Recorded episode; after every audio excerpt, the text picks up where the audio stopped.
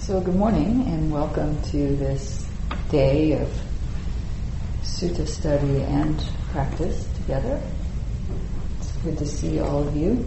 Um, today, what we're going to do is explore a couple of texts together, and uh, you don't have to have the books, I brought them for us. And we'll also do some sitting practice, so it's intended to be both reflective and have some time for silent practice on our own. We will have an hour for lunch sometime around the middle of the day. We'll see how that flows.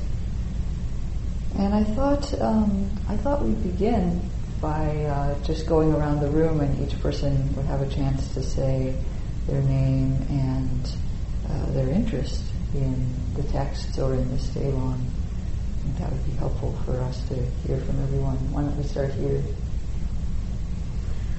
My name is Trevor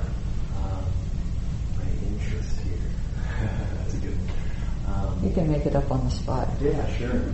Uh, I've I've been reading the sutras on my own for a few years and uh, found them to be rich in understanding and wisdom for my own life. So I'm just here to continue that as part of my personal practice. Um, my name is Patrick. Uh, this is my first visit to Insight Santa Cruz. Oh wow! Welcome. Yeah. Sat a few times at Zen Center. Uh, and I've never really done any sutta study. Okay. So it's interesting. Great. Yeah, there's definitely no prerequisite for being here. So, excellent. Thank you. My name is Bonnie. Um, I'm interested in being here today because it's a day long and because you're here. And I'm always interested in the suttas even though I don't study them. Great. Thanks. My name is Joanne, and um, I guess I'd call myself a beginner on the suttas, so it would seem like it would kind of flesh out the ground a little bit.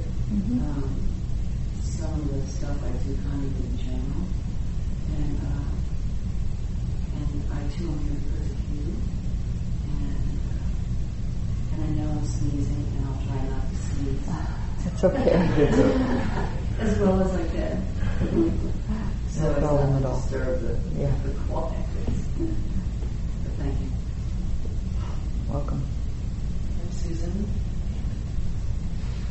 Um, I'm, I'm really appreciating all your teachings for sure. Um, the thing on impermanence and safety yesterday in Wachito.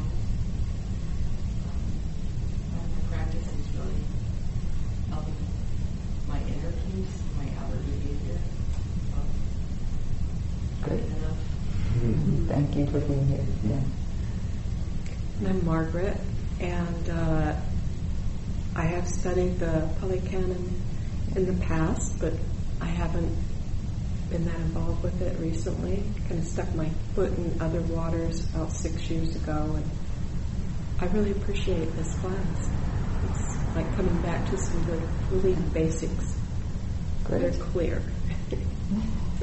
Thank you. We have such a wonderful range. I hope that's going to really enrich what we're talking about today. So, um, so I'm going to give just a kind of an overview of the the texts in the Pali Canon uh, to ground and orient people, or to remind those who are who have done this before, or if you've heard all this before, please just bear with it.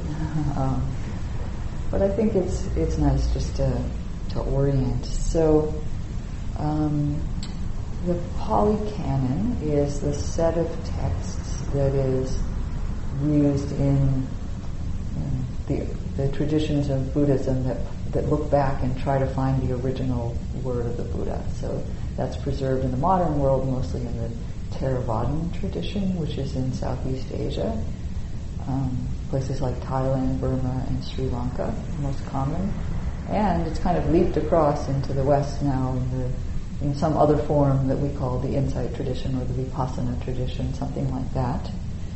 Um, the texts are called suttas, and we, we all said that word in our introductions, but just to be aware, there are later texts that are called sutras, and that's um, just a change from Pali, which is the language we're talking about that these were originally written in. and Sanskrit, which the later texts were written in.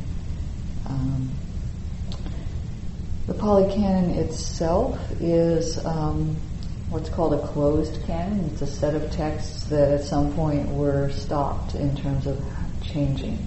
You know, they were written down and collected up, and then um, uh, no longer had things added to them at some point. Although there, of course, been some commentaries, and there continue to be, you know, Dharma books like you can buy from Spirit Rock teachers. Those are, in a sense, later iterations of these, but the you know these are sort of early texts. Um, it's a property of the Theravada tradition that it uses this closed canon. The later Buddhist traditions um, have ways where they've allowed other texts to come in, and they've sort of made that work in the way the um, the texts are described in those traditions as um, having later insights or things that were revealed after these original texts something. And so those are not closed canons, not closed sets of texts. Um, those who are devoted to these texts will say that one of the reasons they're inspiring is that they're the getting as close as possible to what the Buddha actually taught, and so that's very inspiring for you know those of us who take his enlightenment as as a refuge. Um, but there are other ways of other ways of seeing it. Uh, just a brief overview of the actual books of the canon. I don't have them all here. I keep pointing to these, but this is only a fraction. Um, there are kind of there. The, the canon is called uh, the Tipitaka also, which means the three baskets, and those three baskets of teachings are the Vinaya, which are the monks and nuns' rules of of conduct. So they tell all those rules about not eating afternoon and how they should walk and how they should wrap their robe and, and it gets more complicated than that. But all of that is written in a set of texts. Um, Vinaya, V-I-N-A-Y-A. And then the second basket is the sutta basket, and so that would be what the texts that we're looking at today come from that, and these are said to be the discourses that the Buddha spoke during his lifetime, the sermons that he gave or the teachings that he offered. And so those are very special to people who are studying and practicing on the path. And then the third basket is called the Abhidhamma, and that is a, a special set of teachings. Um, in our tradition, we say that the Buddha gave those teachings to um, devas, actually, sort of celestial beings, but humans were allowed to listen in through his repetition of them later. Um, and they're very detailed, it's a very detailed sort of psychological analysis of how the mind actually works in terms of literally moment to moment unfolding of how perception happens, how thought happens, how intention happens, how enlightenment happens, how rebirth happens. Um, it's a catalog or a compendium of all the uh, all the components of the mind and how they relate and it also includes a compendium of the material qualities of the universe, so the elements and the physical. So it's it's like everything. it's sort of the grand unified theory of it. Um, and if you study the Abhidhamma, you'll see that it has echoes of what's in the suttas, it's, but it's just way more detailed. It's like learning atomic chemistry compared to learning, you know, structural engineering. You know, it's like the, the details compared to the general, more general, larger scale ideas. Um, I'm not sure everyone would agree with that. That's my assessment. Uh, I'm not a scholar myself. I have studied the text for quite a few years with a number of teachers, and they've been very important in my own practice. And I've begun to share them with others. And um, you know, some of the teachers I've studied with are Shaila Catherine, who has done work directly with Bhikkhu Bodhi and also um, her own detailed work with Pa Auk Sayadaw, and also Gil Fronsdal, who is himself a scholar and has, is my main teacher. And I've, you know, I've even taken courses for credit with him through a graduate school. So, you know, that's kind of my intellectual background. But um, I'll say also that I was telling Bonnie earlier, right when we arrived, I wasn't always intellectually interested. I didn't start out intellectually interested in the text. I was really, I read them much more for my practice and for the inspiration of them. And I even shied away, actually, from learning about them from an intellectual perspective for a long time, because I felt like it might somehow interfere with my ability to really meet them on a heart level. And, and then later there came this interest in incorporating them into my intellectual understanding. So that, that was kind of the order it went in for me. But I think it goes in different ways for different people. Okay, and then just um, to give a little overview specifically of the basket called the suttas, um, just so that we're oriented to that. So you get the picture, there's the three baskets. We're in the basket of the suttas now. And within that, there are texts that are called nikayas. I don't actually know what that word translates as, but essentially it means collection of texts.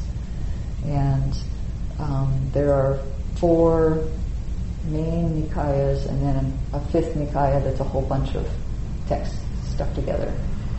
And just to say what they are, the first uh, nikaya listed is the Digha Nikaya, the long teachings of the Buddha. These are because they tend to be longer suttas, I think. And they often have the, um, I'm now using an analysis that Bhikkhu Bodhi did, who's one of the main translators of these texts. His analysis says that the Digha Nikaya is likely the texts that were intended to kind of establish Buddhism relative to the other philosophies of the time.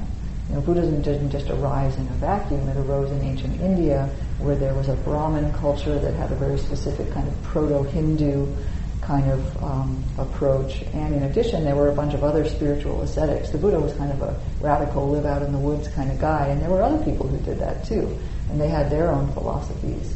And so the question is, you know, what was the Buddha teaching? It's kind of a kind of a um, text that defines all of that and defends a little bit the Buddhist teachings against other traditions of the time.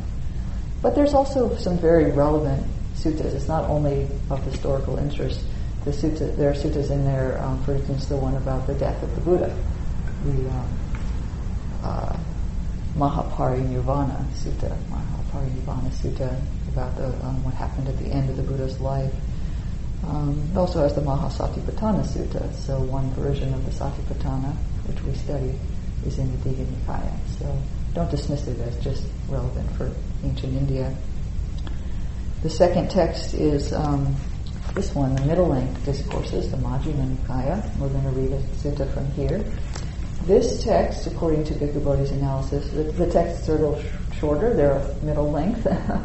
there isn't a short length Nikaya, just I don't know why, but um, and these tend to be stories and contextualized teachings where you understand that the Buddha was in a certain situation and it describes who was there and the, what was going on and then he gives a teaching and so so it's kind of you know story-like but it's not only a storybook. Bhikkhu Bodhi's analysis says this is likely a manual for new monastics. So not that they were reading at the time of the Buddha, but it was compiled as the teachings that were relevant for people who had committed to the path already. They were Buddhists uh, in a sense, but um, needed to learn what are the basic teachings. So there's a lot of stuff in here about karma, about the Eightfold Path, about the Four Noble Truths, about uh, impermanence, all kinds of you know, faith is a, is a strong teaching in here. So um, all the kind of basic topics that you would want to know as a as an aspiring young Buddhist, and so that makes it especially relevant for us.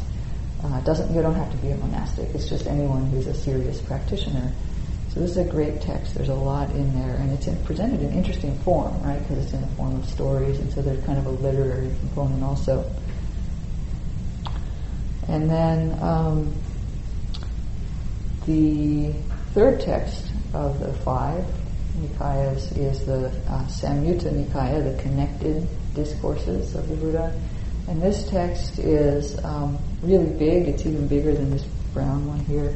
And it's um, very succinct teachings on kind of the um, the structure of how the um, how the teachings kind of point toward uh, toward liberation. So these are kind of the Majjhima is more about overall teachings, the Eightfold Path, effort, faith. Um, it has karma and rebirth. And then the Samyutta is a little more focused on um, certain lists, you know, the, the hindrances and the faculties and the um, seven factors of awakening, these kinds of things. And it talks about, and a lot of the teachings really point toward how you would use the text to deepen your concentration, uh, bring your insights to fruition. So it's considered a text for um, later monastics, like people who are really aiming for liberation in their practice. And so it's also very relevant for us. But the teachings are a little pithier. They're not, they don't tell you who all was there. Some of them do, but the majority of them are just kind of teachings that the Buddha gave, very condensed. Um, yeah, it's a different style. And then the fourth is um, the fourth text in the, in Sutta Pitaka is this one, the numerical discourses of the Buddha, the Anguttara Nikaya. Anguttara means something like incremented by one. and I love this book because the, te- the chapters are actually called the Book of the Ones, the Book of the Twos, the Book of the Threes, up to, I believe, the Book of the Elevens. um, and they are literally uh, teachings where there's that number is relevant. You know, the Buddha will say, monks, there are these three characteristics, um, and he describes them. Or monks, there are these five faculties, and he describes them.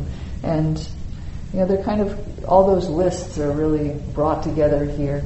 Um, the yeah, the sort of numerology of Buddhism. Mm-hmm. Um, no, not it's not really numerology, but these are expositions of lists.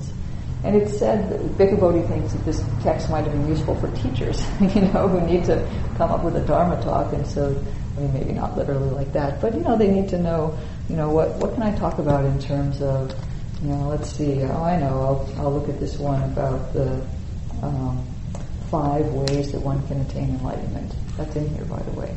And so you could talk about each of the five, you know. Um, so it's a handy kind of manual. It also has a lot of the teachings to lay people.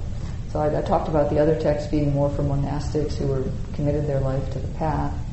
This book, The Numerical Discourses, somehow ended up being the one where a lot of the teachings to lay people are collected. Um, so it has teachings about how to live a balanced household life, how to um, practice while you are living with sensual pleasure and children and a job. So it's also very relevant for us a lot of these tech, and, and interestingly, uh, in ancient India, they had the same issues with finding enough time to practice and um, taking care of all the stuff you have to do as a layperson and getting all that to balance and work and relationships with your partner and with your children and so forth. So there's kind of interesting things related to that. Also ones where you learn about cultural differences, like there's a lot of stuff in here about, or some things in here about, you know, a good wife does the following six things, and, you know. Uh, okay, and then the fifth uh, Nikaya, just to complete the overview, is called the Khuddaka Nikaya, which means minor discourses, something like that, lesser discourses, but not in terms of their content. And it's, it's just a collection of, I believe, 15 texts um, that are shorter. Um, one of them is the Dhammapada, which people, many people have heard of because it's actually used in other traditions also. Um, so the Dhammapada, um, a book called the Sutta Nipata, which is probably one of the very earliest texts um, put together. It, it, references monastics, but not monastics living in monasteries. It was more like just people who were wandering, who had converted to Buddhism, but were still wandering on their own. They hadn't really come together, and so that that and other things give a clue that it might have been quite an early text. So that one's interesting. It has a lot to do with uh, letting go of views, which I find interesting. And then other texts, um, the Itivuttaka, which was written by, collected by a laywoman, so that's kind of interesting. The Enlightenment poems of the monks and nuns, of the elder monks and nuns. Some, it was common at the time that maybe um, you would compose a poem. You see this in Zen also, right? More a death poem maybe, but um, people would write somehow somehow the experience of awakening is so out of the ordinary that it's you don't just you know compose a speech about it in regular prose. There's, it evokes poetic language, and so there's collections of texts that were written by elder monks and nuns who attained arahantship. So this collection of 15 texts had a lot of interesting things in it also, sort of a smorgasbord. Yeah, it thought that the teachings were originally oral, and was it centuries later that they became? Yes, that's a nice segue. So originally these teachings were spoken, and they were in fact first collected, so, so we are told, um, in a council that was held a few months after the Buddha died. So the Buddha died, and then all the arahants, all the enlightened disciples, got together and recited the texts and kind of agreed on what they were probably led by Ananda, who was the Buddha's, not led, but the texts were probably mostly recited by Ananda, who was the Buddha's attendant for much of his teaching career and was said to have an amazing memory, and he just memorized everything that he heard from the Buddha. Um, you know, I don't know, but maybe. And um, so he recited all of these, and then people took them on as, you know, I'm going to be the person who remembers this text or this set of texts. And you're right, they were transmitted orally for as many as several centuries after that time. Now, you know, you can say, wow, telephone, we know things change, you know, that game telephone. But On the other hand, people at that time had fewer distractions in their life and you know, they certainly weren't living lives like ours. And so I think it was probably easier to carry a text accurately when you had a lot less on your mind. Um, so I, I have some faith that there was these were transmitted truly. Um, there were other councils later that revised the text a little bit. It took a while for the canon to close. I guess that's what I'll say. The Vinaya might have been closed. Parts of it might have been closed immediately after the Buddha died. Um, but some of these other texts kind of got accreted, and there's evidence in some of them that they were put together later. Um, in fact, one of the texts we're going to read today, this one from the Middle Length Discourses, has um, some interesting uh, literary connotations, uh, resonances with literature at the time, and it possibly was composed maybe around a real teaching that the Buddha gave. We don't know. So, you know, are these texts actually the literal word of the Buddha? I think it would be hard to say that for sure. Um, I think we don't know. You know, it's an interesting scholarly question. What it's the same in the Bible. What did Jesus actually say? Well, we don't know. We don't know for sure. We have other people's testimony. Um, for sure, the Buddha never wrote anything down. They were eventually committed to palm leaf, I believe, um, because um, almost out of threat, you know, there came a time centuries after the Buddha's death. Stuff in India, you know, the history of India is going on after this, and um, there came a time when um, uh, tribes and other groups and raiders, whatever you want to call them, came in from uh, probably what's now the Middle East, but you know that kind of area. And there were monasteries destroyed, and Buddhism was not in favor at that time. It went in and out of favor with the kings at the time. Um, and so it's it was eventually driven down to Sri Lanka um, being kind of the bastion of it, and they said, "Hey, we got to write this stuff down. Things are being, you know, it's really falling away in the main continent." Uh, and so it was written down and then preserved, and there were issues then of preservation. Palm leaves are subject to insects, for example, and so it was a challenge. And actually, as I've learned more about this, and I uh, by no means know the whole history of how the text came to us, I've just gained so much respect and wonder that this happened because people cared about these people, real people over time, many hundreds of them to get to hear over 2,600 years. Um, you know, that was a lot of care and a lot of benefit coming to us. And so I think there's a certain honor also in reading them and preserving them and practicing them and sharing them uh, as we just continue this line that began way back then, and who knows how long it'll continue and how what form it will continue in. One more thing, um, we're, we're, nearing the end of this introduction. Um, these particular texts in the Theravadan tradition, there wasn't just one line from the Buddha to us. Um, and there were, in fact, many different schools. Particularly, there was kind of a breaking up and separation into many different schools. They didn't have internet technology, so you know all had someone had to do was move a hundred miles away to another village and start teaching, and there could be a differentiation of the teachings there. And so there grew different schools over time, all Buddhist, but they disagreed on certain teachings and certain Vinaya rules, and there was competition over time. And some of them survived and some of them didn't, based on all kinds of conditions and the one that made it up over Bangladesh into Southeast Asia and took root in Thailand and Burma and eventually translated the texts into Thai and Burmese, which we have now gotten into English, although we also looked at the Pali ones to get to English. Um, that is this school called the Theravadan School, which means the way of the elders. Um, and they were one of the most conservative schools, um, and they thought that they were really preserving the word of the Buddha, but they also, um, there's evidence that they made the texts more misogynistic than they were originally. And because we have other, you know, other texts leaked out and went out and were translated into Chinese, for example, and Tibetan, and they were obviously early Pali texts that got translated and then stuck in those languages um, while Buddhism evolved. And so we have kind of fragments of these texts, but in other traditions other early traditions that are no longer extant. And um, that these are a little different. So we don't know what, what translation has happened over time.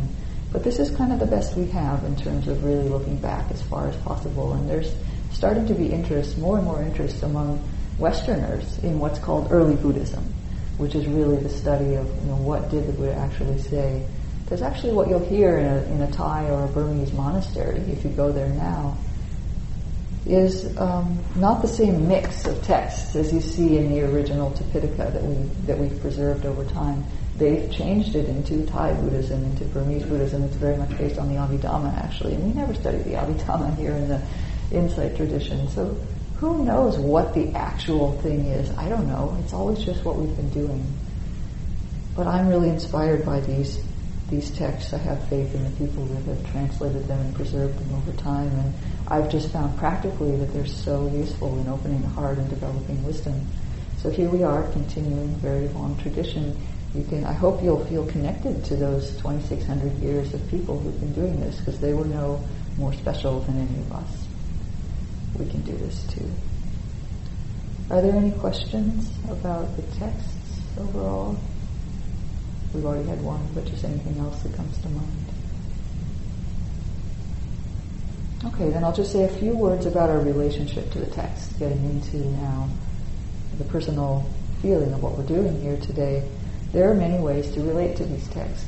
I gave this overview so that we would have just a context, um, but that's a fairly kind of scholarly, intellectual way to look at them. They're, they are a glimpse into Indian culture at the time. They're an interesting, you know, telephone tree of books that have gotten to us. Um, that's one way to see them. Another is to see them as practice instructions. You know, you read a text and it says something. Do you actually go and do that on the cushion? um, that's one way to look at them. They can be looked at as poetry, as you know, glimpses into the mind of people who were enlightened. Um, how did they think? How did they see things? How did they express things? What does that mean to me? Um, we're going to be taking several different approaches today, and I encourage you to find, you know, to, to find the relationship to the text that works for you. Um, there are ways to read them. You can read them from start to finish and think about how they relate to other texts. My teacher has encouraged this, and sometimes I've done it, is to read just like a paragraph or two every night, and just let that text kind of soak into you over however long it takes to get through it you can read them and reflect on them and take notes and think about them, or you can just read them and read them and read them and put them aside and read them and trust that something is going in and never think about them. Um, and I've had experiences where texts that I just had read um, and I never thought about again suddenly pop into my mind during practice And I think, oh, that's that text I read. And I didn't think it was special at the time. I didn't take any notes on it, etc. But it was going in somehow. And so I've started to trust that. I've also started to see in the texts that there's a resonance between what's written here and what happens in my practice. You know, I read about uh, an image that the Buddha offers like, you know, the beginning stages of concentration are like a bathman working water into bath powder. And this is a real image. And he takes a little bit of water, and he sprinkles it on the bath powder. We can think of flour, we don't have bath powder, but you know, and he works it in and works it in until the water saturates the whole ball but doesn't drip. So you get a sense of what that's like. And he says this is like the beginning stage of concentration as we massage the whole breath through the body. And it's true, actually. Having read that, I then could experience that a little bit more. Now, did I experience that, quote unquote, just because I read it? Maybe, maybe, but so what? You know, we're all the time we're taking in stuff from the outside and integrates into our experience. Um, this is how the practice works. And so for me, the, the actual language of the text, which has been now now in English, um, affects how my practice unfolds. And I think that's one way that the, the texts influence us in terms of helping us to develop in our, on our path. Okay. So let's um, talk a little bit about today's topic, and then we'll start on the sutta. So today's topic is called the path of transformation. I wanted to share this idea that what we're doing, and I've just described kind of that process, is that, that we're transforming the mind and the heart through practice. We start out in a certain way, and then we start sitting down and focusing on our breath or opening our awareness or developing our heart, whatever it is that we do, and somehow magically, I really think it's a mystery, uh, we find our behavior changing and we find our interests changing, we find our views are different over time, and we find our, we're capable of different things and we different things come into our life. Well, how does that happen? I'm not going to tell you the answer today. I still think it's a mystery in some way, but the Buddha's describing, he wasn't describing a philosophy that we take on. He wasn't even describing a self-improvement course where we can decide, I'm going to work on my shyness or I'm going to work on this or that. Although we can do that for short, for areas in our path. I think we can do that. But overall, uh, this transformation is something a little bit out of our hands. and the Buddha intended for people to be transformed. You know, he looked at us as beings that are struggling in samsara and because we don't understand what we're doing. And he had great compassion for watching this, and he really wanted us to to be something different, such that uh, we didn't take on suffering the way that we are. It's quite profound. He himself saw this. You know, he started out in a life like ours. He lived in a palace or whatever the story is that you follow. And at some point he said, this isn't doing it for me. And he went out and he became something completely different through his practice. And then he figured out a way that he could come back and I don't want to say formulate, that's a little too logical, but he figured out ways to, to speak about that such that our mind would be drawn along that same path if we went with what he was teaching. So this is not something that just happens in a flash because that's what we teach in this tradition, or by divine intervention of some kind. Uh, the Buddha taught in the early texts that this is a process, and what he teaches is a method or a path. This word magga or marga in Sanskrit means really path, um, and this is how it comes about. So the path, you know, what is this path? Well, it does include instructions that we have to follow. It is sort of prescriptive in a sense because what we're doing now in our life isn't quite right because we're not free. We're not, um, most of the time, we're not free, or some of the time. And so there are actually instructions to follow. There is actually some kind of effort to be made. And yet, what happens when we make the effort, that when we follow the prescription that's given, is not just kind of a logical flow where you say, you know, if you learn trigonometry, you'll be able to take the sine of a 37 degree angle. You know, it's like, it's true, that's how it follows in mathematics, but it's not quite like that. We're, we're engaging in something that we don't really quite know the result. It's like, you know, you're baking something and you don't know what it's going to be after it rises or something. So it's a different realm. What we're moving into is a different realm that can't be understood by our current mind. And so it's a very interesting question how you would teach that to somebody. So that's part of the brilliance of the Buddha that I see in just glimpses of over the time that I've worked with these texts. How is such a thing to be described or taught to someone who's in an unenlightened state that kind of pushes them toward that and eventually allows this opening to happen? Interesting question. Um, so we're going to start with uh, a story, essentially, one of these ones from the Majjhima Nikaya. Um, I'll pass it out. Uh.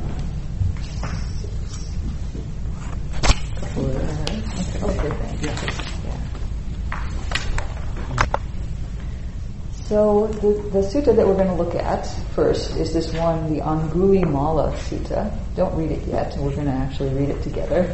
I maybe I shouldn't have passed them out yet. I just want to uh, do it. We are actually literally going to read it, so you're going to have a chance to say it out loud.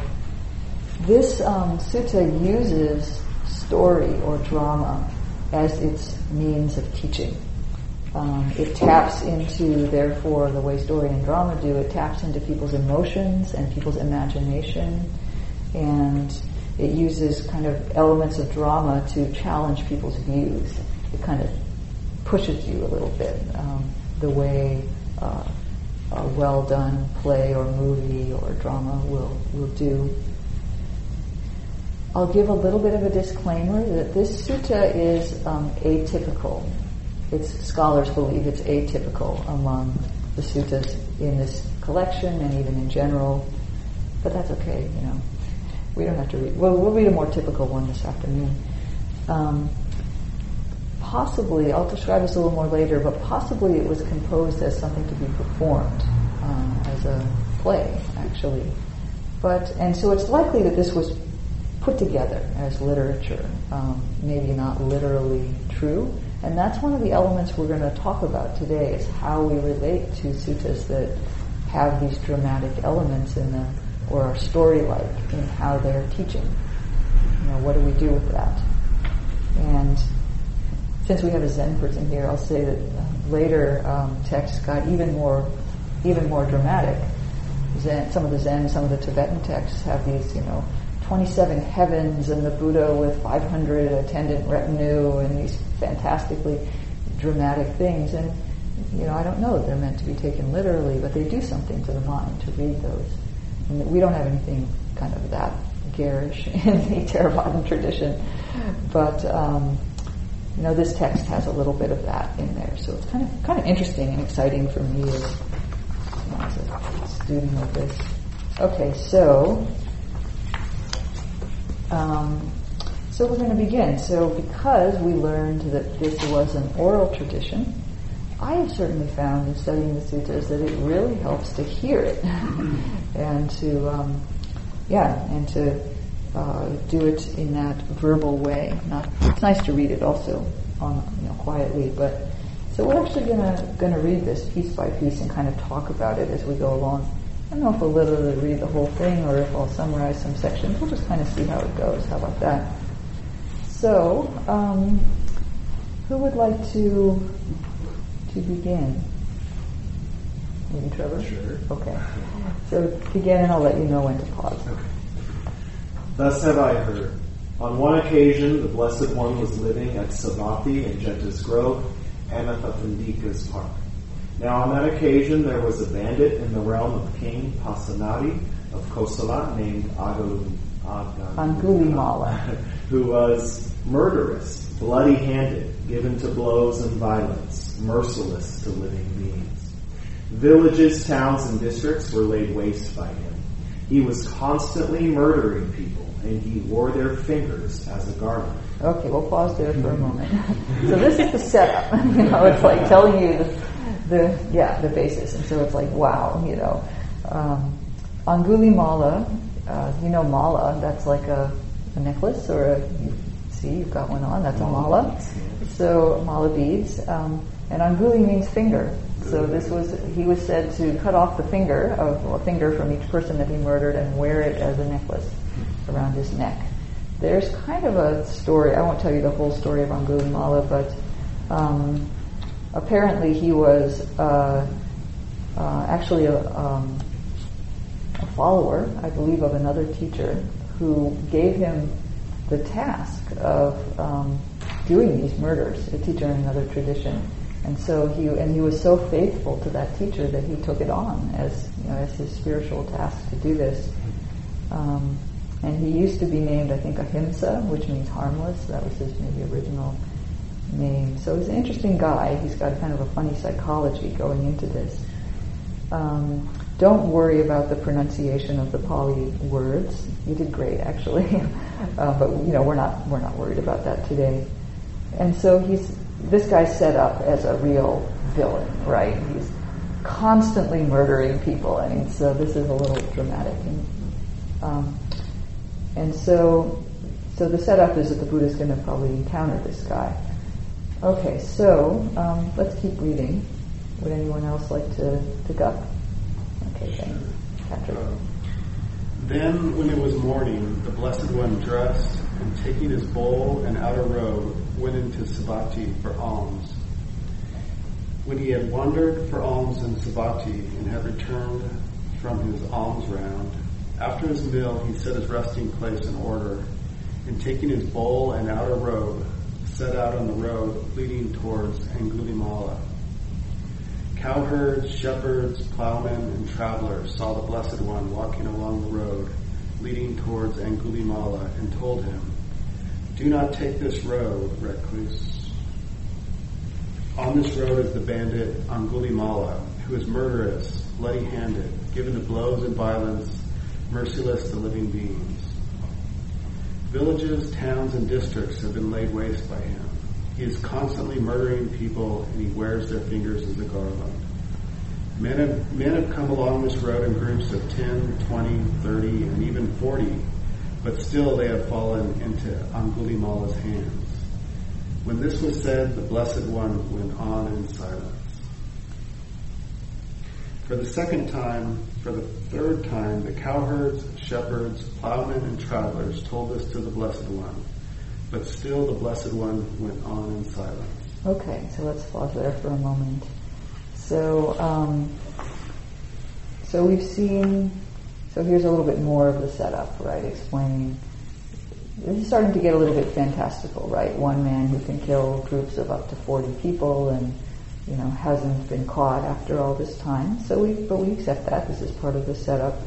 And um, the Buddha ignores the warnings to not go that way. And in this last paragraph that you read for the second time, dot, dot, dot, for the third time, this is something that's done in the suttas, is these dot, dot, dot, these elisions of um, repetition. Because this was an oral tradition, so what it means is for the second time, it would say, the cowherds, shepherds, plowmen, and travelers, and they pick up there, saw the Blessed One walking along the road leading towards Gulimala and told him, blah, blah, blah. And that would have all been quoted. Um, and then for the third time, and this was even elided to say, told this to the Blessed One, but it would have had that whole text there. And be- this is likely because it was an oral tradition and it was easier to remember if you just repeated the same thing again and again several times. And it's also, I mean, I think that's the main reason that there's a lot of repetition in the suttas, but another reason is that certain sections are repeated because they might actually be important. you know, they're, um, they're said multiple times because I don't know about you, but I have to hear the Dharma many times. And sometimes I've heard something many, many times and I'm still not doing it because my mind hasn't quite gotten it, you know? Um, it's a process. Okay, so I don't know if that's the case in, in this one. This is maybe more just a repetition for memorization. But there's also a tradition in the in Buddhist texts that if something is done three times, that's kind of the end of it. If you ask the Buddha something three times, he either he has to respond the third time, even though he might say on the first two, "Don't ask that," or "Don't, it's not the right time." But if you ask again, "Don't ask that," it's not the right time. And you ask a third time, he has to respond. so three times is kind of the magic number. So this is clear that the Buddha is going to go on because three times he went on in silence. So that's it. You know, he's going to go on. Okay, so who would like to pick up the reading at section he four? went on in silence too. He went on in silence. Yeah, he just he didn't even respond. So how do you interpret that? Uh, well, it's, it's like as, as it keeps growing more fantastical, 20, 30, even 40, he has no reactivity to the fantasy or the. It's like creating a juxtaposition how a normal person might respond, like in fear or Mhm. terror or worry. So carry on. Good, no yeah. reactivity. Mhm. no fear. I like it. Yeah. Maybe we'll just keep going around. Would you like to go on, Bonnie? Thanks. The bandit, um, say, say it one time. It's Anguli Mala. Thank you. The bandit Angulimala saw the Blessed One coming in the distance. When he saw him, he thought, It is wonderful, it is marvelous. Men have come along this road in groups of 10, 20, 30, and even 40, but still they have fallen into my hands. But now this recluse comes alone, unaccompanied, as if forcing his way. Why shouldn't I take this recluse's life? Angulimala then took up his sword and shield, buckled on his bow and quiver, and followed close behind. Then the Blessed One performed such a feat of supernormal power that the bandit Angulimala, though running as fast as he could, could not catch up with the Blessed One, who was walking at his normal pace. Then the bandit Angulimala thought, It is wonderful, it is marvelous. Formerly I could catch up even with a swift elephant and seize it. I could catch up even with a swift horse and seize it. I could catch up even with a swift chariot and seize it. I could catch up even with a swift deer and seize it, but now, though I am running as fast as I can, I can, cannot catch up with this recluse who is walking at his normal pace. He stopped and called out to the Blessed One, Stop, recluse, stop, recluse. I have stopped, Angulimala, you stop too. Okay, let's pause there for a moment, actually. So this is interesting, right? So now we have the encounter between them. So first we get a little glimpse at Angulimala saying, "It is wonderful, it is marvelous." you know, that's kind of an interesting response. You know, first he's all excited. Oh, one more person I can kill. Um, and I think the drama is that he was supposed to kill a thousand people. I think he had done 999, and then the Buddha came. I think the yeah the myth goes like that, and so so he prepares to kill him, and then it says that the Buddha performed a feat of supernormal power, um, you know, such that he was walking, but the but Angulimala couldn't catch him. This is uh, again another disclaimer. This is very unusual in the sutras. It's very there aren't very many occasions where the Buddha performs feats of supernormal power. There are other ones besides this one, but um, not too many. And so that's another hint that this was not a common way of uh, describing, you know, common way that the Buddha taught. Probably he didn't go around just performing feats of supernormal power all the time. Um, and the uh, the bandit's response is interesting. He also says it's wonderful, it's marvelous, and is sort of amazed by this. Um, It's kind of humorous. it is kind of humorous. Yeah, it's set up. I think we're supposed to be kind of getting into it at this point. Oh, okay, this is kind of interesting, and you know what's going to happen now, right? We're getting we're getting pulled on a little bit in this, and it is yeah, it is kind of interesting. So then there's this interesting line. I really like this one where he, he calls out in a very ordinary way, "Stop, recluse! Stop, recluse!" Just because he couldn't catch up. And the Buddha turns, and the Buddha, who always speaks on many levels, turns and says, I have stopped. You stop too. What do you think that refers to? I think it refers to cessation, nirvana. It could on another level. It could refer all the way to, yeah, to the cessation of experience and through attainment of nibbana. What else could it refer to? I think it actually has multiple. Mm-hmm. Stop your murderous way.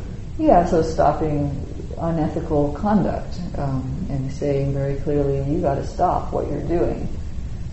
It's interesting, right? The Buddha um, never misses a chance to teach. I mean, he, he really thought he could help this guy. Out of, he, I mean, he didn't need to. He could have gone the other way or whatever, advised the king to put more soldiers out there or something. But he thought, you know, he thought his way to help this guy was to try to teach him. So he says, I've stopped. We're going to see more about that later. Um, yeah, so we'll skip the next paragraph. It says, you know, Angulimala says, I wonder what that means, essentially. And so then, um, then there's a kind of an exchange between the two in verse, which is set off um, as the kind of special language. So, um, Joanne, could you read the verse? Then the bandit Abu, Abu Lama thought, these recluses, sons of the Saiyans, speak truth, assert truth. But those recluses still walking, he says, I have stopped. Abu Lama, you stop too. Suppose I question this recluse. Then the bandit Abu Lama addressed the Blessed One in stanzas thus. While you were walking recluse, you tell me you have stopped. But now, when I have stopped, you say, I have not stopped. I ask you now, O recluse, about that meaning. How is it that you have stopped and I have not? Agulam, Alma, I have Angulimala. Agu, I can't get that one. Agulimama. Says like, I have stopped forever. I from violence towards living beings. But you have no restraint towards things that live, and that is why I have stopped and you have not. Oh, at long last this reckless, venerated sage, has come to this great forest for my sake.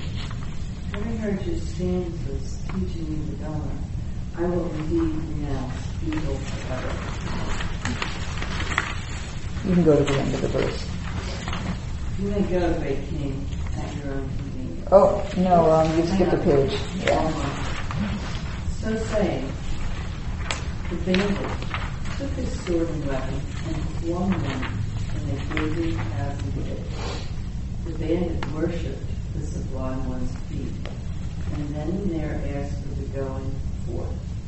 The enlightened one, the great sage of great compassion, the teacher of the world with all its gods, addressed him with these words, Come, Bhikkhu. And that was how he came to be a Bhikkhu. Okay, great. So this is a, a big turning point in the story. It comes early, actually. Let's just go over some of the words. Um, first of all, the word bhikkhu that's said at the very end, that's a word for a Buddhist monk. So um, he's come, he's become a monk. So first, he questions him about this stopping because he says, oh, they always speak the truth, but he's told me that he has stopped and I haven't when he's the one walking. It's confusing, and so he, you know, on a literal level, it doesn't make sense. So he asks him, and then um, the Buddha asserts, "I have stopped forever. I abstain from violence." So that was one of the meanings that we thought of. I, that doesn't mean that the total cessation meaning is not there. It may mean that Angulimala wouldn't understand that, and so he doesn't. You know, I have stopped forever could mean a lot of things. And so, um, interestingly, this one, like he gets attention from the Buddha. Um, this one phrase where the Buddha says to him, "Look, this is how it is. I have, you have no restraint. I have stopped, and you have not."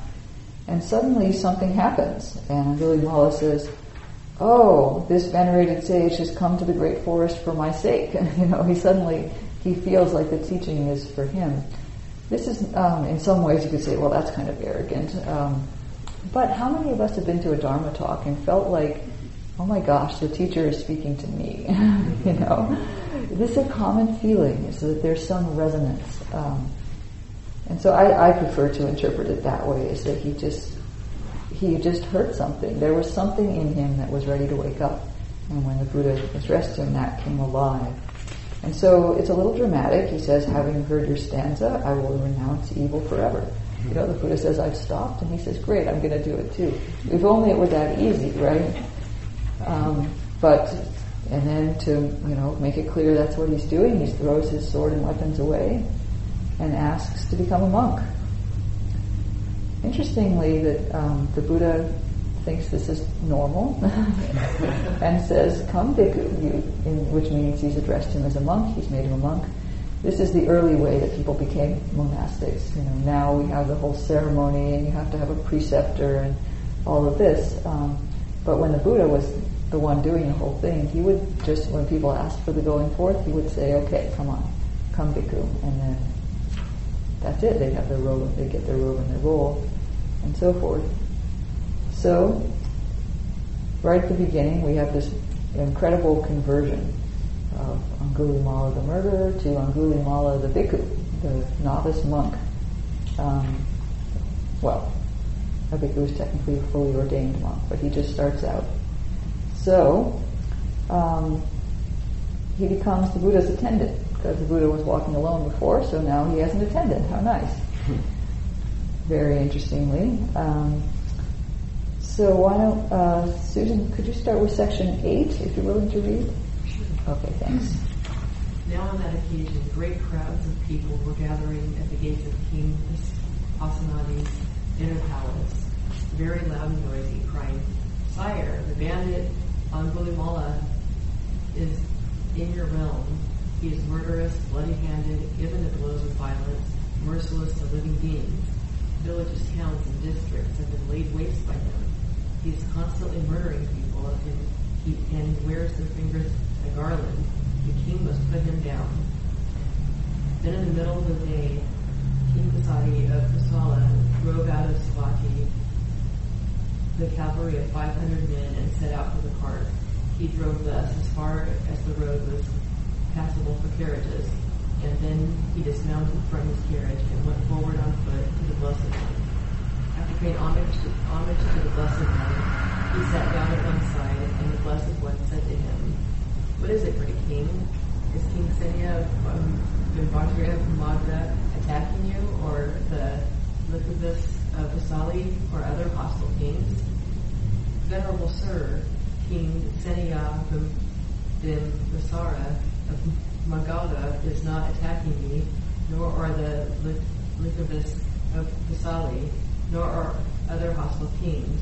But there is a bandit in my realm named Agamala, who is merc- murderous, bloody-handed, and given to blows and violence, merciless to living beings.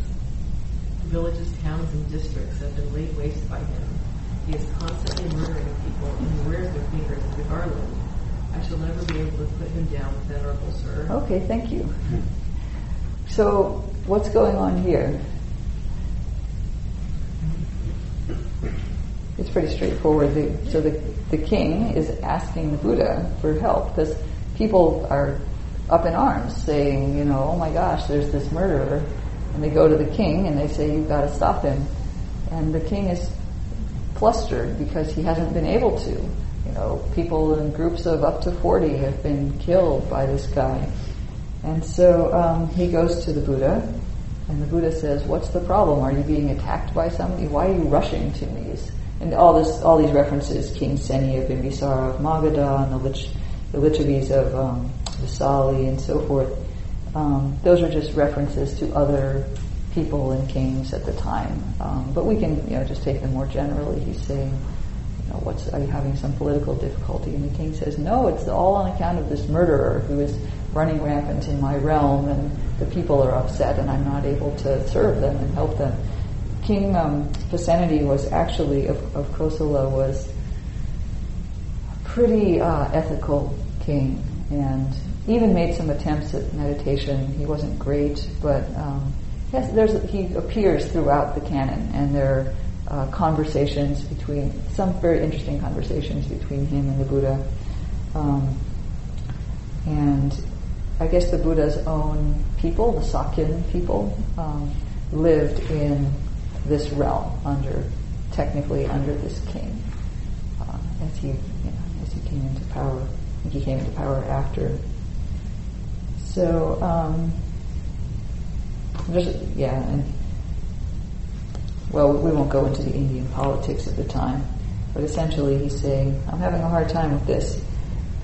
So then, um, Margaret, you could pick up at section 11. Great king, suppose you were to see that Angulimala had shaved off his hair and beard, put on the yellow robe and gown, uh, excuse me, and gone forth from the home life into homelessness, that he was abstaining from killing living beings, from taking what is not given, and from false speech, that he was eating only one day of one meal a day, and was celibate, virtuous, of good character. If you were to see him thus, how would you treat him? Venerable sir, we would pay homage to him, or rise up for him or invite him to be seated. Or we would invite him to accept robes, alms food, a resting place, or med- medical, medicinal requisites. Or we would arrange for him lawful guarding, defense, and protection. But, Venerable Sir, how could such an immoral man of evil character ever have such virtue and restraint? Okay, let's pause there for a moment. So this is also an interesting section, to me at least, in that um, the Buddha doesn't just say, well, he's not, you know, I got him. he does in a moment. But he says, he poses a question first, and he says, what if uh, you knew that he had ordained as a monk? Angulimala had actually ordained as a monk. And the king's answer is interesting. What does he, what does he say about that? It's, it's like being a monk is so esteemed that he just gets unrequited mercy. Like all the past is forgiven. Yeah, he, he, the king is so attuned to that role. It's like immediately he says, well, if that were the case, of course I would pay homage to him because he has, yeah, so much respect for that role. He doesn't quite believe it though at the end. He says, how could that, you know, you asked me a hypothetical question, I gave you my hypothetical answer, but how could this actually be the case for a person like that? So you can ask yourself, um, you know, this is a story in some sense, but we have murderers in our society, um, people who are in prison right now um, for that crime, or people who are going to commit it tomorrow. and, you know, um, how do you feel about them? Do you have a sense, like the king does, how could somebody like that ever really turn around? You know, wouldn't there always be that question of weren't they just faking it, or you know, it's an interesting question. We we may know internally, no, people can change, and you know, I I wouldn't ever have that sense, but um, we can just ask ourselves internally. This is just an internal reflection, is how one feels um, about that. It's interesting too, though, because our society doesn't really have the other cultural construction of wandering bhikkhus, philosophers. That's right. Kind of change into homelessness? I mean, Buddhism is new in the West, but we don't really have that as part of our culture. Yeah, so you could ask, is there a role that instead of bhikkhu, since we don't have that one so commonly, that the Buddha could have said, you know, what if, what if this murderer were to become uh, a medical Celibate doctor, priest. a celibate Catholic priest? Well, we don't know about that. you know, a, a doctor or a, you know a great, um, yeah, a great caring spiritual guide or something. And so, you know, how would you feel about them? Then we might say, well, in that case, yes, of course, I would feel differently. But how could that be? You know, I'm not saying this that we think this way, um, but we can check in our own heart if there's any of that slight tendency. Um, so the Buddha sets the king up, uh, and the king nicely, you know, displays good character and says, "Well, if if he were really a monk, then I would I would honor him." So the the Buddha then takes the opportunity, and uh, we'll start in section twelve. Trevor. Now on that occasion, the Venerable Angulimala was sitting not far from the Blessed One. Then the Blessed One extended his right arm and said to King Pasenadi of Kosala, Great King, this is Angulimala. Then King pa- Pasenadi was frightened, alarmed, and terrified. Knowing this, the Blessed One told him, Do not be afraid, Great King, do not be afraid. There is nothing for you to fear from him. Then the king's fear, alarm, and terror subsided. He went over to the Venerable Angulimala and said, Venerable Sir, is the noble Lord really Angulimala? Yes, great king. Venerable Sir, of what family is the noble Lord's father? Or of what family is his mother? My father is a Gagga, great king. My mother is a Mantani. Let the Lord, noble Lord Gagga Mantaniputta rest content. I shall provide robes, alms food, resting place, and medicinal requisites for the noble Lord Gagga Mantaniputta.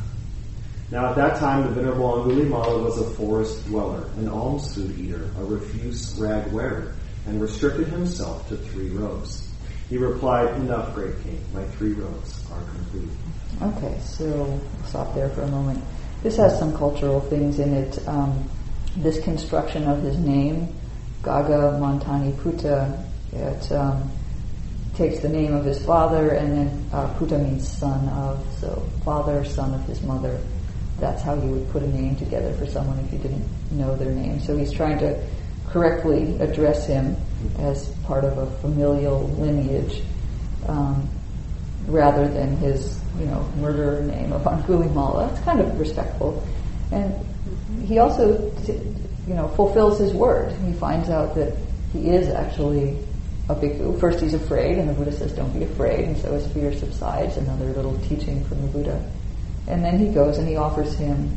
Um, food and robes and so forth, just like he said he would do in the hypothetical situation. So he comes off well. He actually uh, does what he says he would do.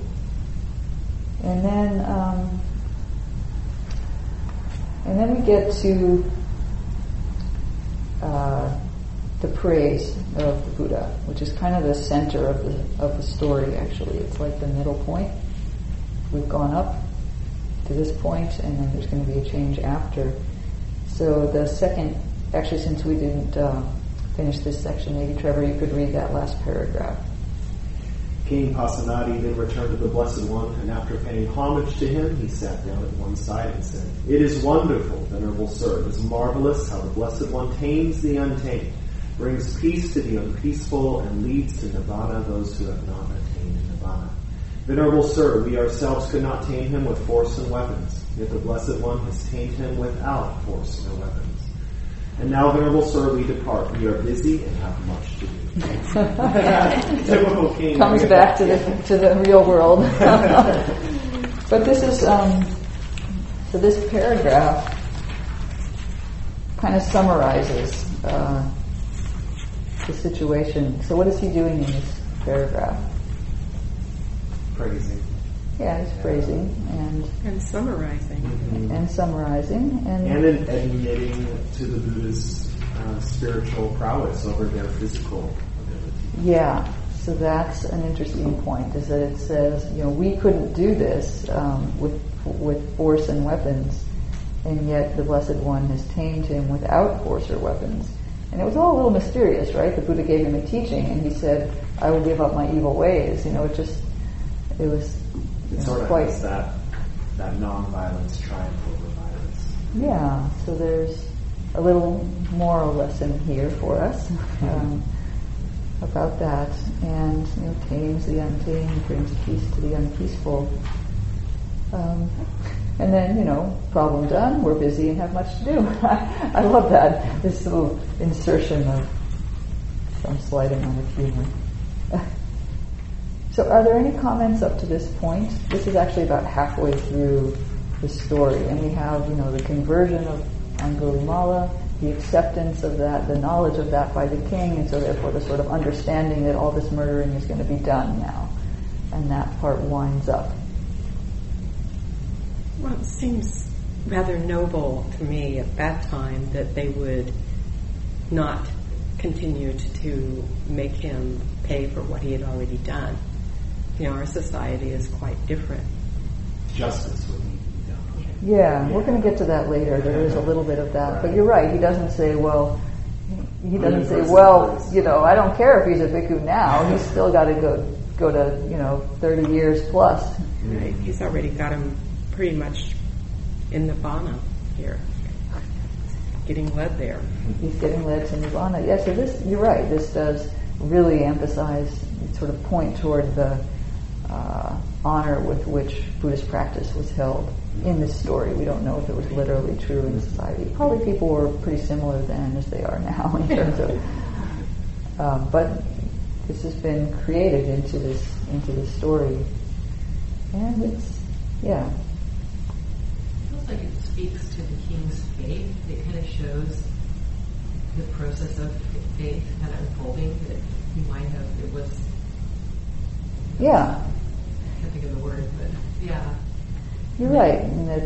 Go ahead. Oh yeah. Well, I think you got it. Go for it. Go for it. um, in that the king, so you've mentioned the king's faith and the development of it. I think that's right, and that he that's you know a, a valid comment to put in, in that he he didn't go to the Buddha right away, right? He tried the force and the weapons and failed at that. So he had a conventional approach, um, and yet he does hold monks in high esteem, as he said in this thing, in these earlier paragraphs. And so then he realizes, kind of through this praise, he's not just it's not just empty praise for the Buddha. He's realizing, oh, this is really interesting that this was, you know, we couldn't do it with force and weapons, and yet you have done it without force or weapons. So, yeah, it is a statement of faith in the in the practice and the way that the Buddha is in the world, quite an amazing, yeah. It seems like the audience is for lay people as well, because they repeat several times the duties that are, well, the tradition of lay people support for you know, providing roads. Yeah, you're right. Place, even protection. Protection and defense. Uh, yeah. Yeah, that's not one of the five requisites, but it's an additional thing that a, a king could do at least. Um, yeah, you're right. So there's also a subtle lesson in here of how we should behave as lay people. We should be very supportive of bhikkhus. We should um, provide alms. Not I mean, that there isn't necessarily a should in there, but it's just showing through example how a devout lay person responds. Yeah, thank you. Okay. So then we go forward from that. It says King Pasenadi of Kosala rose from his seat, paying homage, keeping him on right, he departed. These are all sort of stock phrases for how you show respect to the Buddha. Um, so then starting in section 14, the story goes on. So Patrick? Sure. Uh, then when it was morning, the venerable Angulimala dressed and taking his bowl and outer robe went into Savatthi for alms. As he, as he was wandering for alms from house to house in Savatthi, he saw a certain woman in difficult labor and painful labor. When he saw this, he thought, how beings are afflicted. Indeed, how beings are, are afflicted. When he had wandered for alms in Savatthi and had returned from his alms round, after his meal he went to the Blessed One, and paying homage to him, he sat down at one side and said, Venerable Sir, in the morning I dressed, and taking my bowl and outer robe, went into Savatthi for alms. As I was wandering for alms from house to house in Savatthi, I saw a certain woman in difficult labor, in painful labor. When I saw that, I thought, how beings are afflicted. Indeed, how beings are afflicted. Yeah, so let's stop there for a moment. Um, so this is kind of a little bit parallel to what happened at the beginning, where the Buddha just has this sort of bland description. The Buddha, Blessed One, dressed. Section three, I'm looking at, taking his bowl and outer robes, went into Savatthi for alms, wandering for alms, he returned, etc. And here we have Angulimala doing the same thing. It's just this is what you do when you're a monk or the Buddha. Um, and yet he, um, so then he sees a woman who's suffering, and his response is, "How beings are afflicted. Indeed, how beings are afflicted." What kind of a response is this? What a dramatic change of heart and transformation. Yeah, so there's been a change. This is a what kind of a response? This is a compassionate response. Yeah, he sees suffering and he responds with um, a sense of uh, commonality. He doesn't say, "Oh, a woman in labor." Good thing I'm not a woman. I'll never have that, or you know, or whatever. Um, he just says beings are afflicted, which is every you know every being. He's really finding the common humanity there. Which is what the Buddha did. Perhaps, yeah. Although the Buddha doesn't have his own affliction, but yeah, he sees how beings are afflicted. You're right. So there's another parallel to that thing with the Buddha uh, in the beginning, the scene with the Buddha at the beginning. So he sees a being that's afflicted and, and has a response to it. So in the Buddha's case, he went and taught him. Um, let's see what Angulimala does. So section 15, maybe Bonnie, you could go ahead. In that case, Angulimala, go to Savatthi and say to that woman, Sister, since I was born, I do not recall that I have ever intentionally deprived a living, living being of life. By this truth, may you be well and may your infant be well.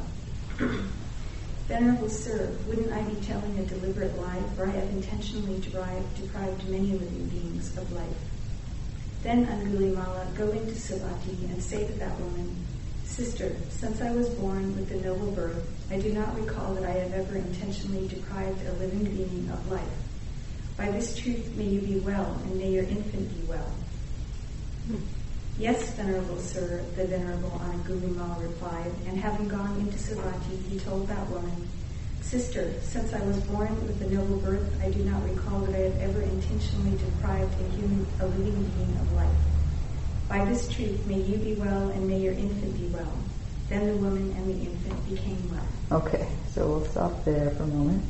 Um, this is an interesting section. I don't want to go into too much detail in this. This is referring to a little bit of a cultural thing where there's a, a there was an idea in India at the time that you could tell a truth, a certain profound truth, and have a big effect from it. And this is harkening a little bit to this case where the Buddha says this odd phrase about "I have stopped, now you stop," and Angulimala is confused because it, he says they tell the truth, but this doesn't sound like it fits the situation. So here we have another case of telling the truth. It's kind of a sub theme in this story.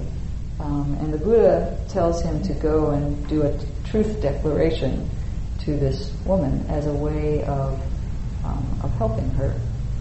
Very interesting, right? Um, and, you know, I don't know about this telling of a truth, uh, being able to cure or get help a woman get through difficult labor. I do know that um, Bob Stahl, the guiding teacher here, tells a story that he um, I forget what it was. I think he was quit smoking, maybe, and he said, and he and he told the truth, saying that, um, you know, by this truth, I will quit smoking forever, and hasn't never had a craving for smoking again after that. So there's something to putting yourself behind something. I think you can't just do it off the cuff all the time. But he, um, yeah, I don't know. This is a, maybe a, another slightly fantastical element to the story. Does anyone have comments or responses to this part? Yeah, I don't understand this at all. It's telling a lie. Oh, sorry, I, I didn't explain that part about since I was born, I do not recall depriving a living being. And so he's remembering, well, I was a murderer. You know, it's I have. And so then the Buddha corrects it to say, since I was born with the noble birth. So I became a monk. Yeah. So that was technically that's when a person becomes a stream enterer when they become, that's what the footnote says. Um, you don't have the footnotes there, but if you look up in the book, this footnote, it says, it says this probably implies that he had attained the first stage of awakening. Um, in the, in the Theravadan tradition, it said that awakening unfolds in four stages.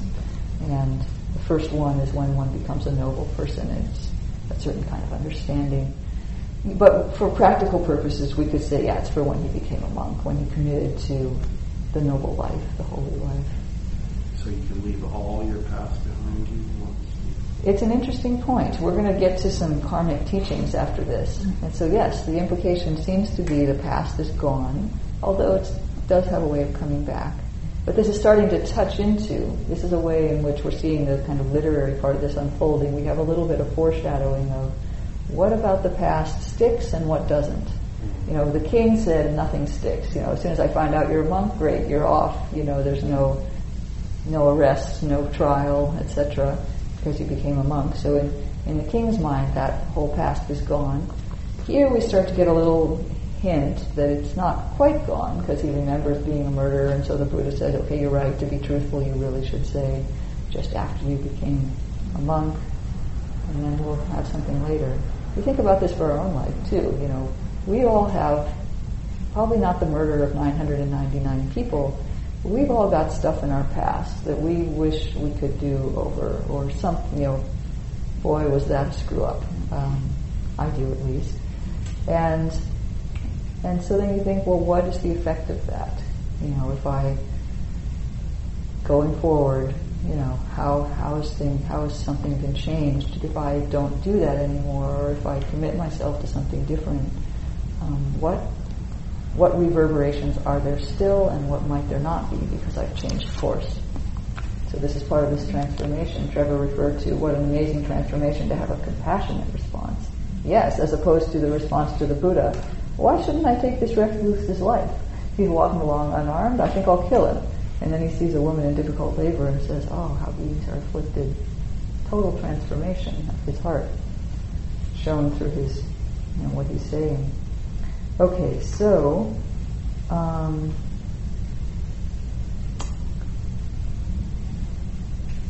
ah, section 16. Okay, so we'll read section 16. Um, Joanna.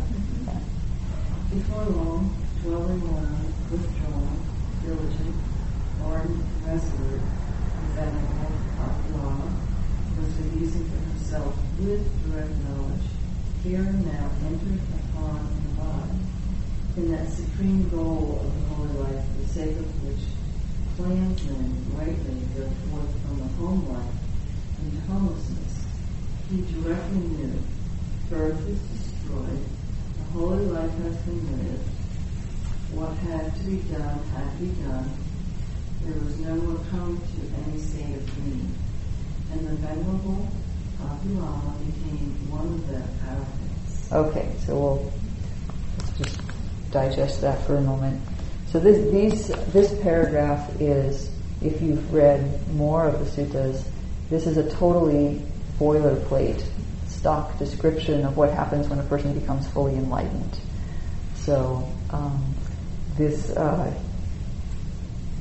this phrasing about you go, you dwell alone, you realize for yourself with direct knowledge, enter and abide upon the supreme goal of the holy life, for the sake of which clansmen rightly go forth from the home life into homelessness.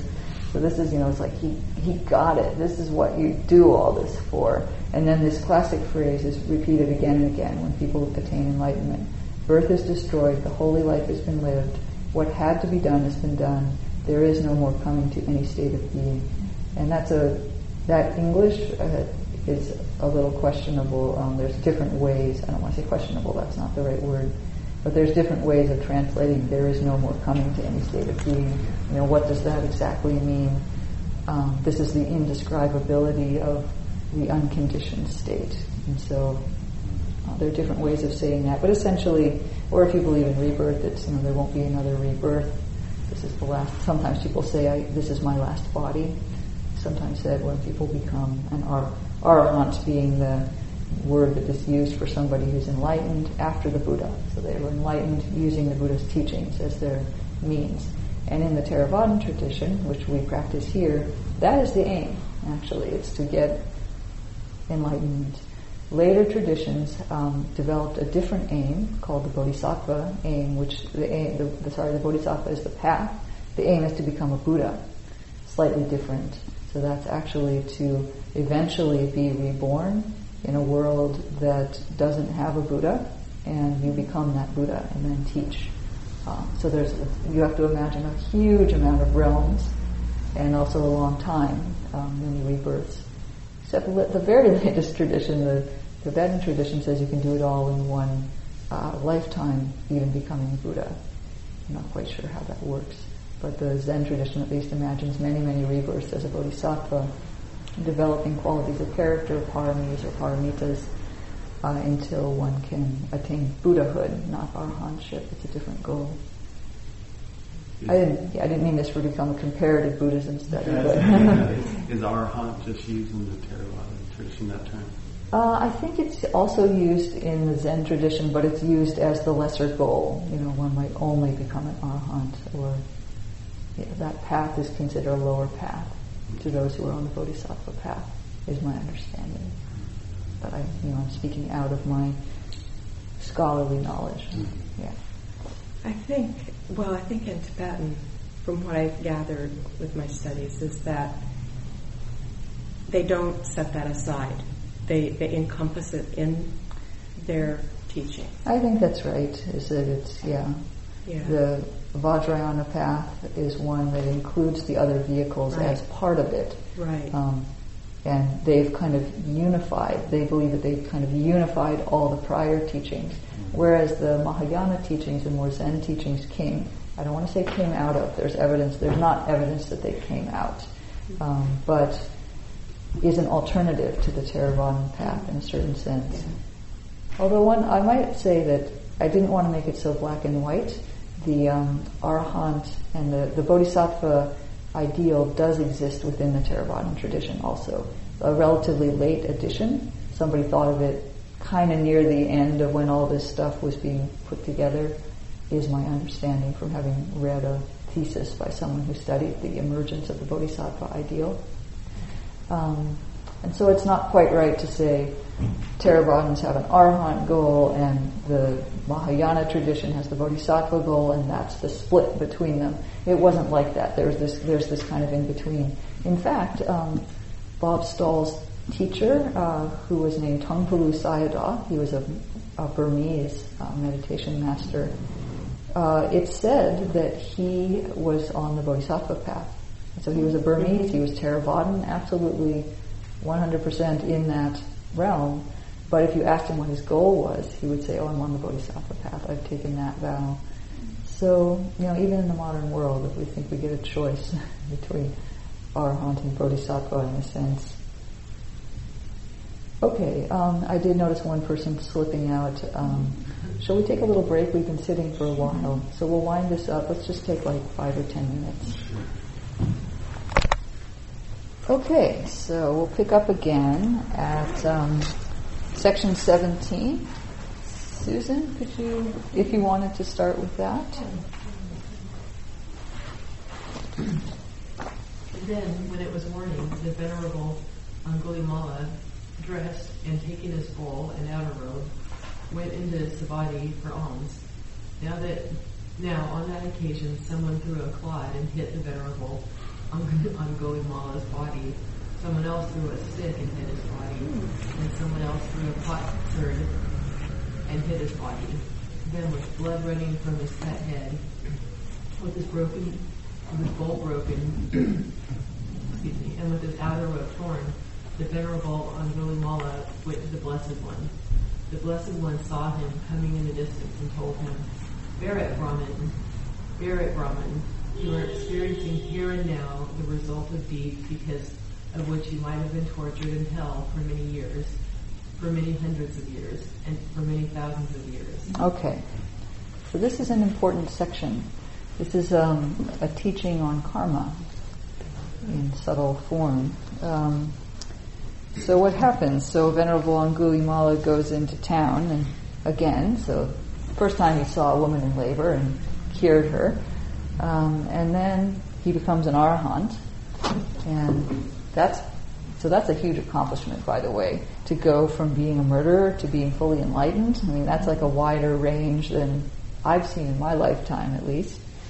And but this time he goes into town, and somebody presumably recognizes him and uh, and realizes who this guy is, and so they're throwing things at him, and he gets wounded, and his head is cut, and his bowl is broken, and his robe is torn and he goes back to the Buddha, um, who says, bear it.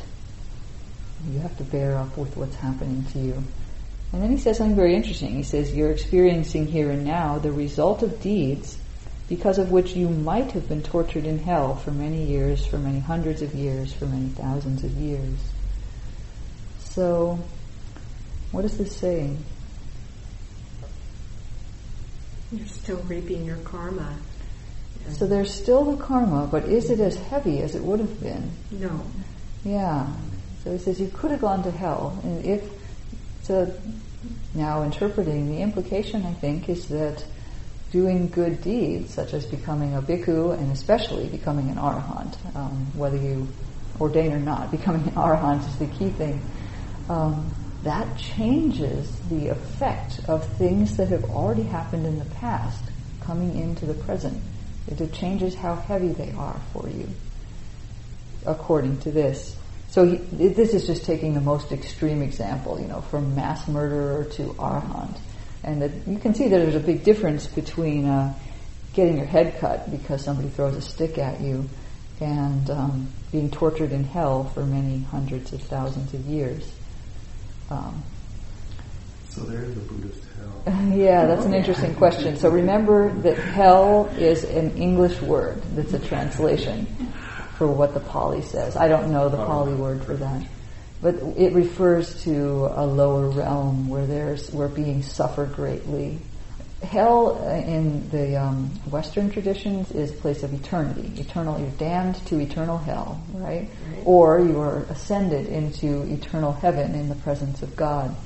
It's very extreme in the Christian religion. In the Buddhist view of all this, these are just different realms, and every one of them is temporary. Hell is temporary, heaven is temporary, human realm is temporary, and those unfold according to your karma, according to uh, the state of your mind. You're getting one or the other of these things, and they just keep going. This is samsara. again and again, you'll get this one, you'll get that one. What is the escape from that is not eternal heaven. The escape is nibbana, is to become to move into the unconditioned realm, and not to be subject to the karmic forces like that. That that's not in here. I'm, I'm adding this as a teaching. Um, so, but I think this is very, very interesting because this is not an eye for an eye, a tooth for a tooth. It says that karmic weight changes based on our actions. This is, of course, it, it has to be like that because the mind can be changed. That's the point. If the mind couldn't be changed, why would we practice? Why would we listen to teachings? It's because there's this possibility. And then it becomes, for me, very humbling. You know, it's like, oh, right, it's up to me. How my actions are determines the weight of the effect of the karma that I continue to feel. And doing something really great, like becoming an arhat, not that we can choose when that happens, has an enormous effect of cutting away a huge amount of suffering that could have happened. Because if you accept the whole mythology, we've all been doing this life thing for many, many, many, many, many, many lifetimes. And who knows? I can't remember my former lifetimes. I'm not saying I believe that philosophy, but I'm getting in, I'm jumping into that world. If that were true, I can't remember all those. Maybe I was a murderer. Maybe I, in fact, it says that you were. You've done everything in your past. And so all of that karma is waiting to happen potentially. Um, boy, I'd better practice. you know, not that I have to become an arhat, but the goodness of even the goodness of his ordaining already had good effects for him. And then, of course, the particular power of becoming enlightened really changed the flow of his life. Still subject to karma, you know, because he's still in his human body living out this life, stuff still happened to him. Stuff still happened to the Buddha, too. The Buddha was, uh, someone attempted to murder him, someone attempted to split his Sangha, he was not liked by everyone. It's not like attaining arahantship means like enlightened retirement in this life and everything goes well and you know you're liked and uh, you never have any pain. The Buddha had back pain. The Buddha suffered, not suffered, but he had pain near his death. So, right here in a nutshell, we see a lot of what differentiates Buddhist teachings from Western teachings, and it can be hard for us to hear it sometimes. Um, there isn't a ledger book that says for every evil deed, you know, you get one black mark, and for every good deed you get one white mark, and we're going to add them up when you die. It's a lot more dynamic than that, and it's changeable. It can be changed by what we do now. Very interesting. Any comments on this? Feels like it's kind of describing the motion of karma. The motion of it, you said? Yeah. I Uh-huh. don't know if that's- 'cause when he says bear it, Brahman, it's, it's almost like it, like saying stop right there, and with that that reframing of time. Mm. I don't know if that's making any sense. That there's still the motion of past deeds, but in that stopping, Then you just bear it, you don't react to it, is what you're saying. Yeah, he doesn't come crying to the Buddha and say, oh, this is horrible. I mean, he couldn't, he's an arahant. That would not be a, an enlightened response. It's not about him anymore. Um, not that the karma is over, and it's not over, yep. but it's certainly slowed down or Well, it's reduced in weight. reduced. The, the heaviness of the deeds that he did is greatly reduced in weight. I really, I really like the way that you framed that it's, it's not an eye for an eye and how dynamic it is and how complex karma And it's is. very complex. Like Yeah, we're told we can't figure it out. all over. Um, it's interesting too because I find myself in my own practice really drawn to and liking like karmic cosmology and how huge it is, and, then there's the Western skeptic side of me too that comes in and I see him say, call him Brahman, right? He goes, Barrett Brahman, and I can't help but think, like, is that an cosmological imposition into the story, right? Calling him Brahman. I, you know, you just do that. And so I find it interesting as a Westerner who's outside of that culture, the way that I experience the text differently Mm-hmm. and how our mind has to journey differently. Oh, that's an interesting point. Yeah, there are different layers in how we read the text. Um, yeah. Yeah. What would he be meaning by calling him Brahman? Well, I know that was the question that came up for me. Like, why does he call him Brahman in that situation? Right? Yeah, it's kind of funny that he would say that. So a He's calling Brahmin, him Bhikkhu earlier. calling him bhikkhu. So uh, the word Brahmin means uh, historically it means one of the members of this um, uh, proto-Hindu uh, religion, priesthood. They were a class actually in the society. There were the Brahmins and the Khattiyas, which is where the Buddha came from, which were the sort of warriors, and the Brahmins were the priests, and then there were the artisans and the, you know, the lower, um, or the merchants maybe. I forget exactly how they were designated, but basically like that. And there was a little bit of competition between the Brahmins and the Khattiyas about who was really in charge, who was really on the top. The priestly or the, the politician. The priests or the politicians, yeah. We did not have a separation of church and state exactly, although, yeah. So, uh, so yeah, but, so then you can say, okay, why did Buddha call him that? I don't know the answer to that, but I can offer a suggestion, which is that there are other texts where the, um, the Buddha, the Buddha is critical of the Brahmins in that they are an inherited, a, a hereditary priesthood. You're born into that class, and you're born into the, the upper class. Um, and, and if you have some talent for and some intelligence, you'll be uh, taught the Vedic texts, um, and you memorize them, and you learn these rituals, and that you're supposed to do everything right. The Buddha thought this was complete hooey, you know, that it doesn't matter how you do a ritual. What matters is your ethical behavior. And it doesn't matter um, if you're repeating a text that everybody says is very wise. What matters is that you experience with your own body the wisdom and compassion that's possible on the path. So he was critical of this. He thought it was, you know, not that not that real. Although he did have pretty cordial relationships with Brahmins. He they were possible to be converted.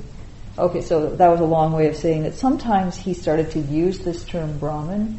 He started to tweak with the meaning of it, which he often did with words, is that instead of a Brahman being a just an automatic inherited position, he would say he would take what the Brahman represents, which is the noble priesthood of the you know, leaders of the religious leaders of the um, of that society, and he would say a real Brahman is one who has practiced my teachings, or, you know a real Brahmin is the one who has gone into the life of renunciation. A real Brahmin is the one who has attained concentration, and he would you know he would sort of tweak with the word and say.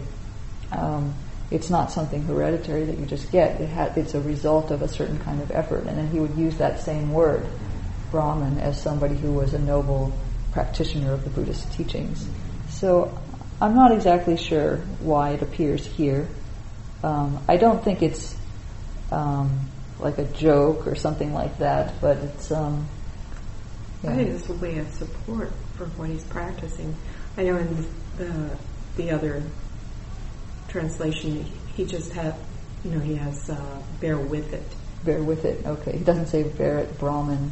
He does say Brahman. Okay, yes. so bear with But it. Bear with it, Brahman. Yeah, Yeah. so he's maybe implying this is another, this is a, an exemplification of what he calls Brahman behavior. The noble mm-hmm. behavior is to Right. bear with, you know, it's, it's not that you're hereditary, whatever, it's that you're able to bear with suffering, mm-hmm. bear with karmic result. Mm-hmm. Yeah, I think that's a reasonable interpretation. Okay, so this is um, one of the really key teachings in section 17 is this thing about the reduction of the weight of bad karma, unwholesome karma. And so then we, we come to the concluding verses, which is a long uh, celebration from Angulimala who gets the whole thing. Um, so perfect. We'll go one fully around the room. Margaret, you can read that last section. Then, while the venerable Angulimala was alone in retreat, experiencing the bliss of deliverance, he uttered this exclamation Who once did live in negligence and then is negligent no more? He illuminates this world like the moon freed from a cloud. Who checks the evil deeds he did by doing wholesome deeds instead, he illuminates this world like the moon freed from a cloud. The youthful bhikkhu who devotes his efforts to the Buddha's teachings, he illuminates this world like the moon freed from a cloud. Let my enemies hear discourse on the Dharma, Dhamma, excuse me. Let them be devoted to the Buddha's teaching. Let my enemies wait on those good people who lead others to accept the Dhamma.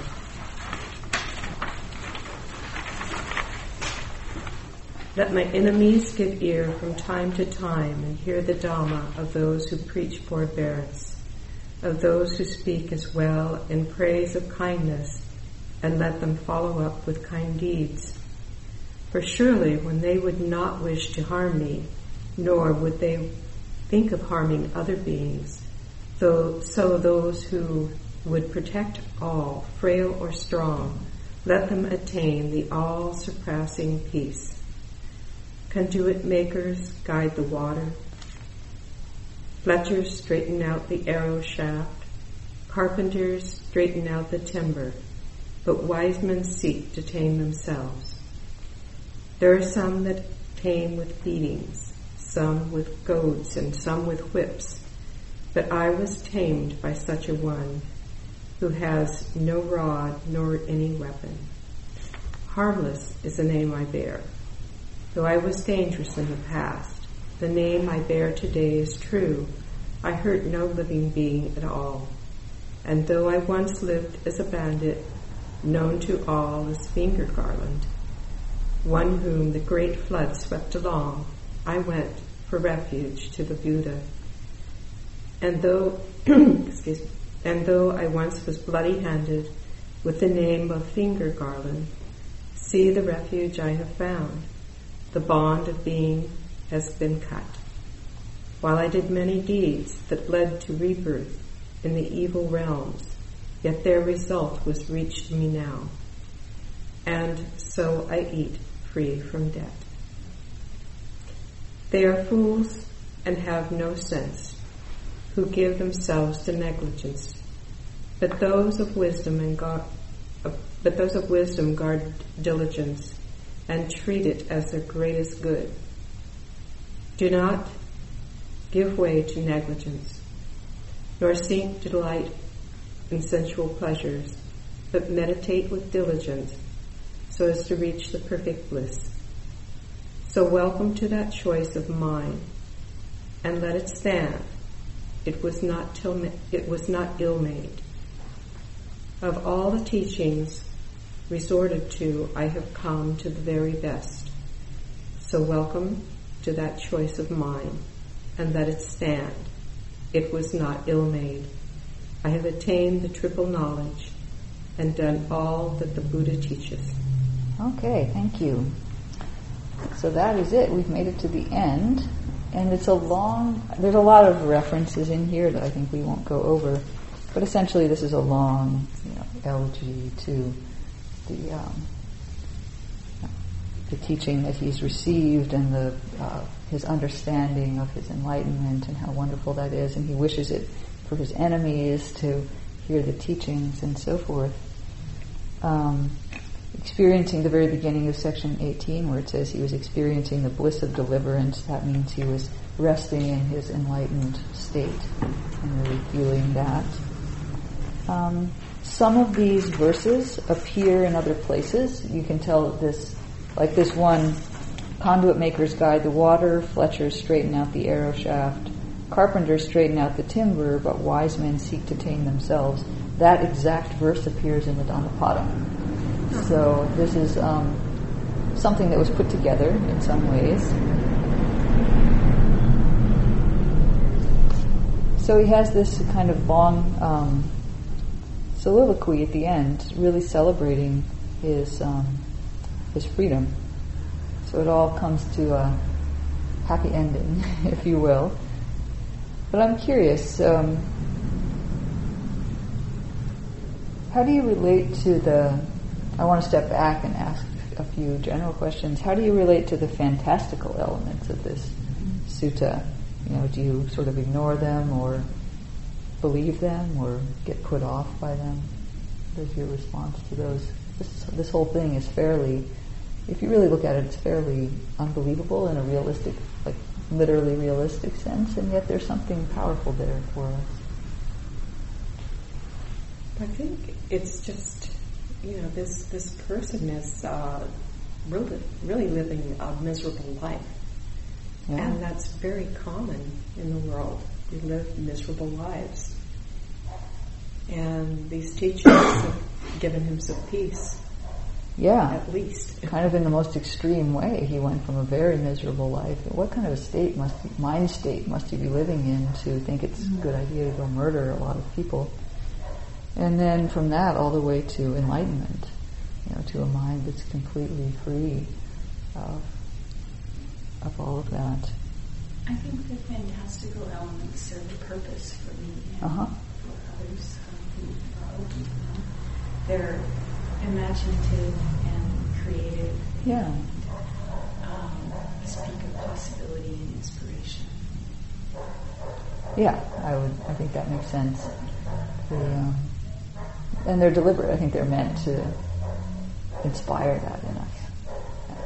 Yeah, it really shows the universality of this supernatural teachings. You know, there's a lot of times people think there is no supernatural in Buddhism. Oh, that's a good point. Yeah. But uh, it, it cuts across all cultures and religions.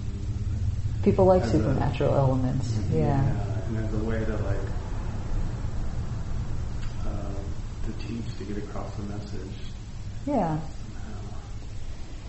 Yeah.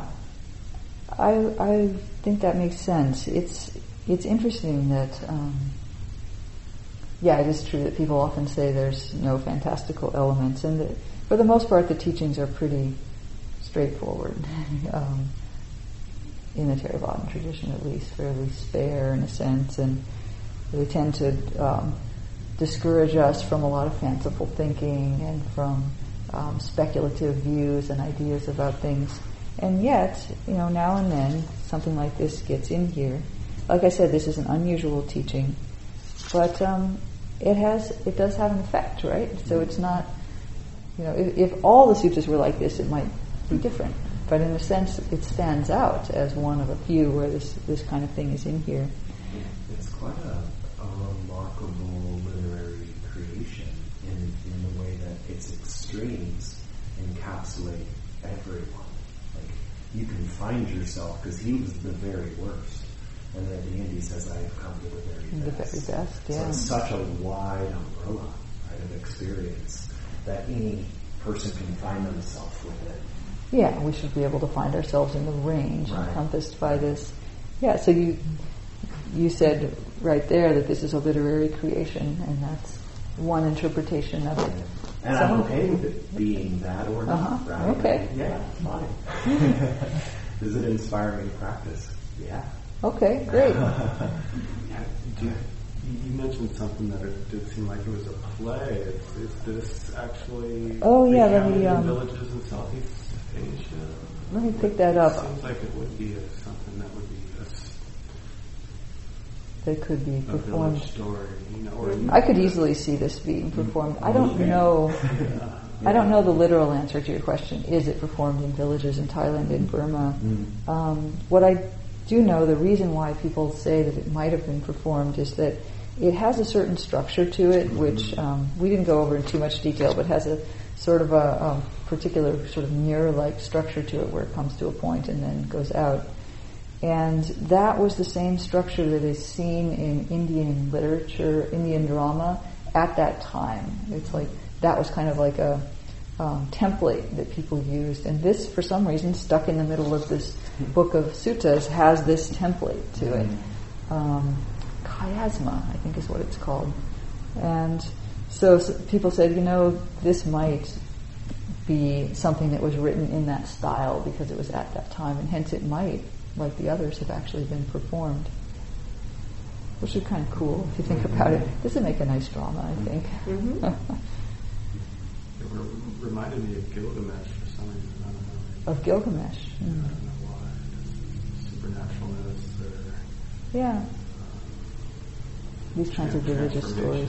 Transformation. Transformation. Yeah, what do you think of a murderer becoming enlightened? It.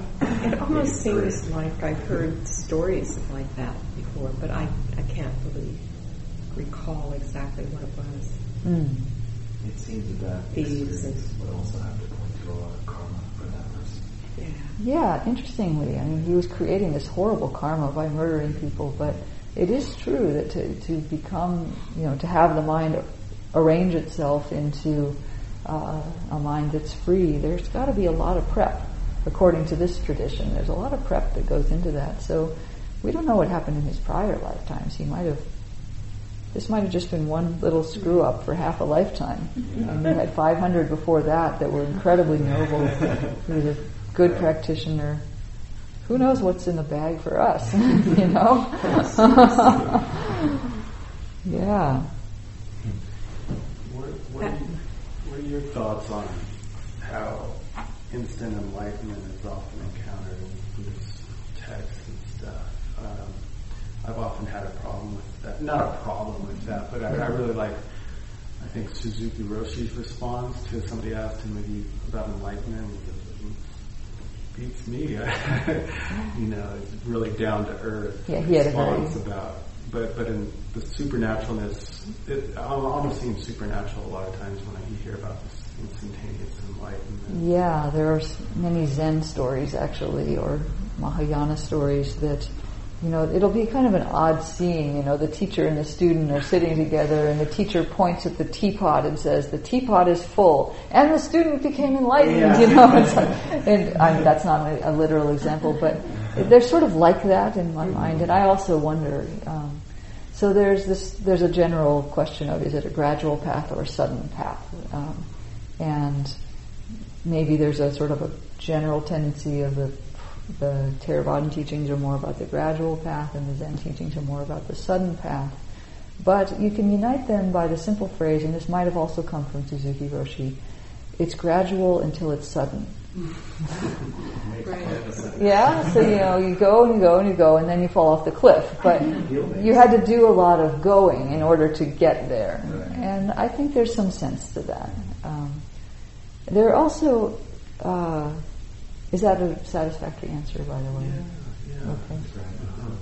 Gradual, I still, yeah, I still don't believe in the suddenness. I Uh-huh. believe it's always gradual. I see. Yeah, and there's never that in my own personal philosophy or, or Okay, you're right. So there is then the question of what happens at that. Is there a moment when Mm-hmm. something happens, or is it a continual change? Yeah, or they're real, in my belief or understanding, they're really a true enlightenment. Like the Buddha, it was a human being. Enlightenment is kind of like supernatural for me.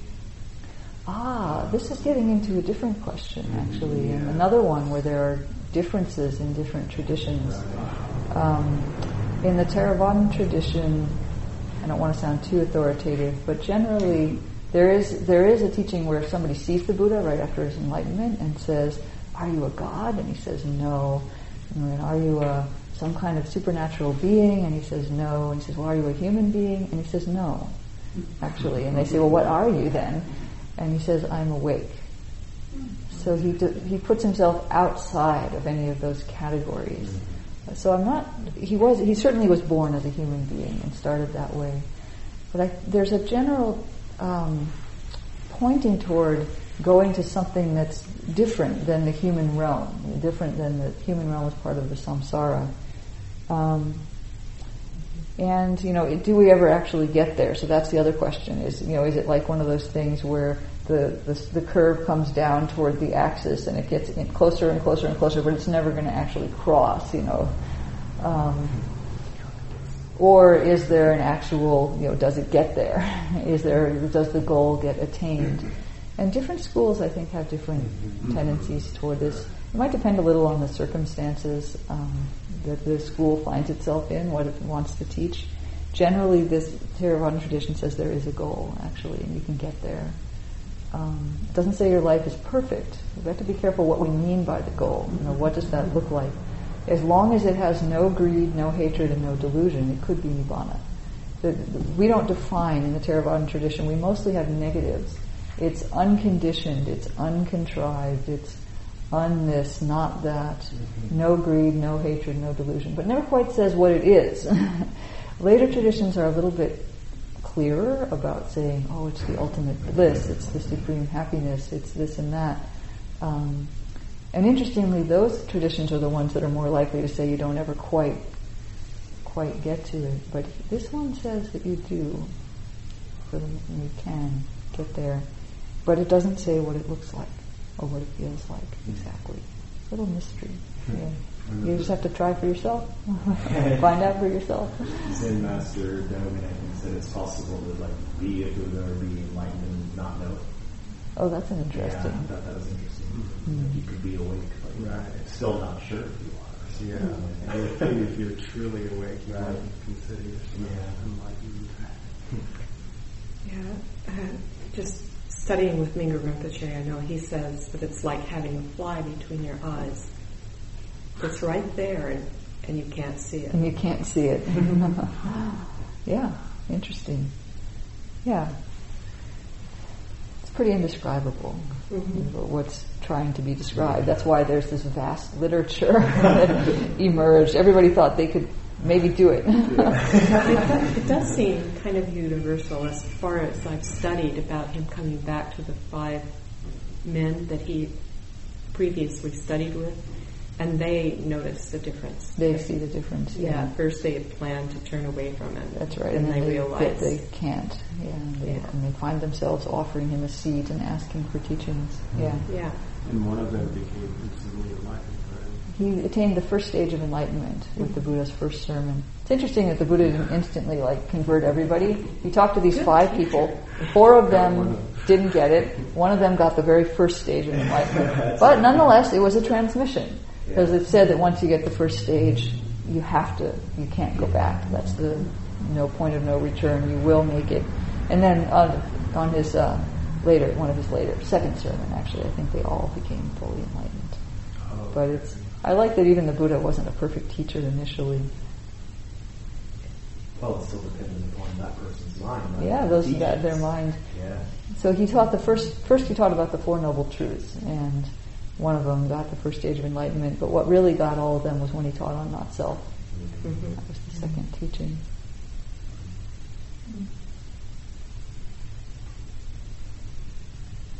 Okay. Um,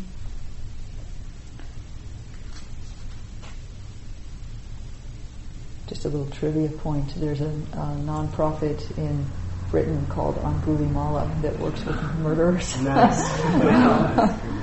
At least it used to be. I don't know if it's around anymore. Well, if it's Or- in Britain, it probably is still there. Maybe it's, it's a charity or whatever they kind call of them. sense of humor. Yeah. So I think that I thought that's kind of sweet. I'm going to go home and Google it. Yeah, I don't know if they're still around. Yeah, please do. Please do check it out. Um, I think there's something inspiring about even a murderer can become enlightened. You know, it's like, what excuse do I have then? you know, um, at least in this lifetime, I'm not aware of that. So, you know, so there's real hope. If, if there can be such a big turnaround, such a big transformation for this person, it, it's to me. There's also a little message of anybody. Anybody can do this, really. Kind of the wide range. You kind of mentioned that. So, um, so we're kind of winding down on this. This is a, a, as I to pull it back to the very beginning. I said this is a particular sutta that uses story or drama as a way to, as the method of teaching, the means of getting the teachings across. There are some very interesting teachings in here. We've already pulled a few of them out, and I'm sure there are more. Teachings on karma, teachings on truth telling, teachings on um, not using violence to convert people, teachings on how lay people behave ethically and uh, respond to uh, to monks and the Buddha and so forth. And there's you know there's probably even more than we've talked about. But this is a particular device, a particular way of showing the potential for transformation in all of us. through the sutta. Are there any final comments about it? Impressions that would help you feel complete or I know there's there's a contemporary person who has a similar story. Uh, not a total enlightenment, but uh, and I can't remember his name, but he was a student of Trungpa's, uh-huh. and he was traveling with Trungpa, and he came to uh, the, back to the United States, and he realized the authorities were waiting for him. He was also a, a really big drug smuggler, Ah. and he was, you know, Trungpa just said, "Go with them, it, with this." Yeah, he Yeah. did. Yeah. And he did, and uh, he really transformed his life in prison. And Oh, I started, know this uh, guy also. Yeah. Yeah, yeah, he Yeah. started hospice in Mhm. prison systems. His name's going to come to me about three hours from now. Yeah, or two o'clock in the morning Yeah. for me.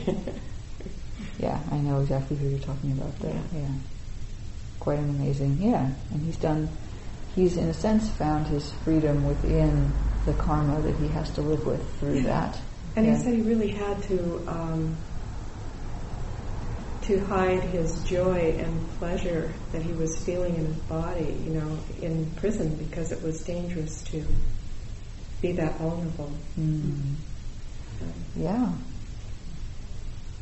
Yeah, there's also kind of a message of we we have to work with what's come up, what life we've gotten this time around. There are things about it that we can change, and our heart can be completely transformed, but elements of our life can't in certain ways, and that's okay. That's not a, a restriction on our freedom.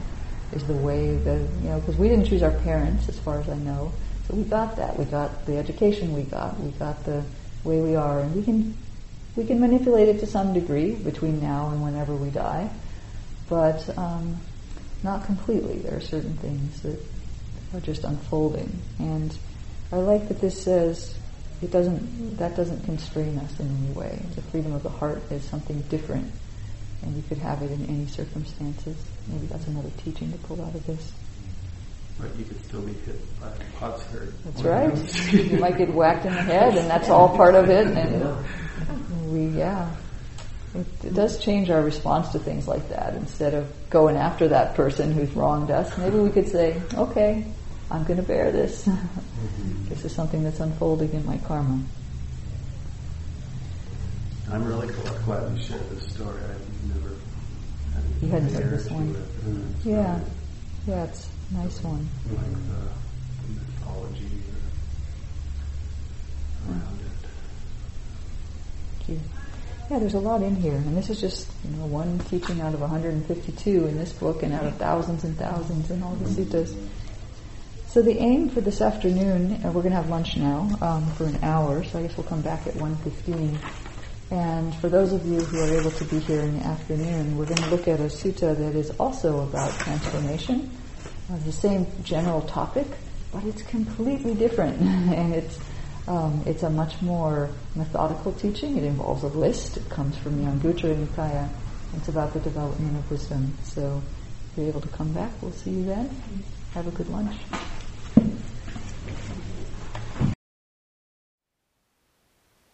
Thank you for listening. To learn how you can support the teachers and Dharma Seed, please visit dharmaseed.org slash donate.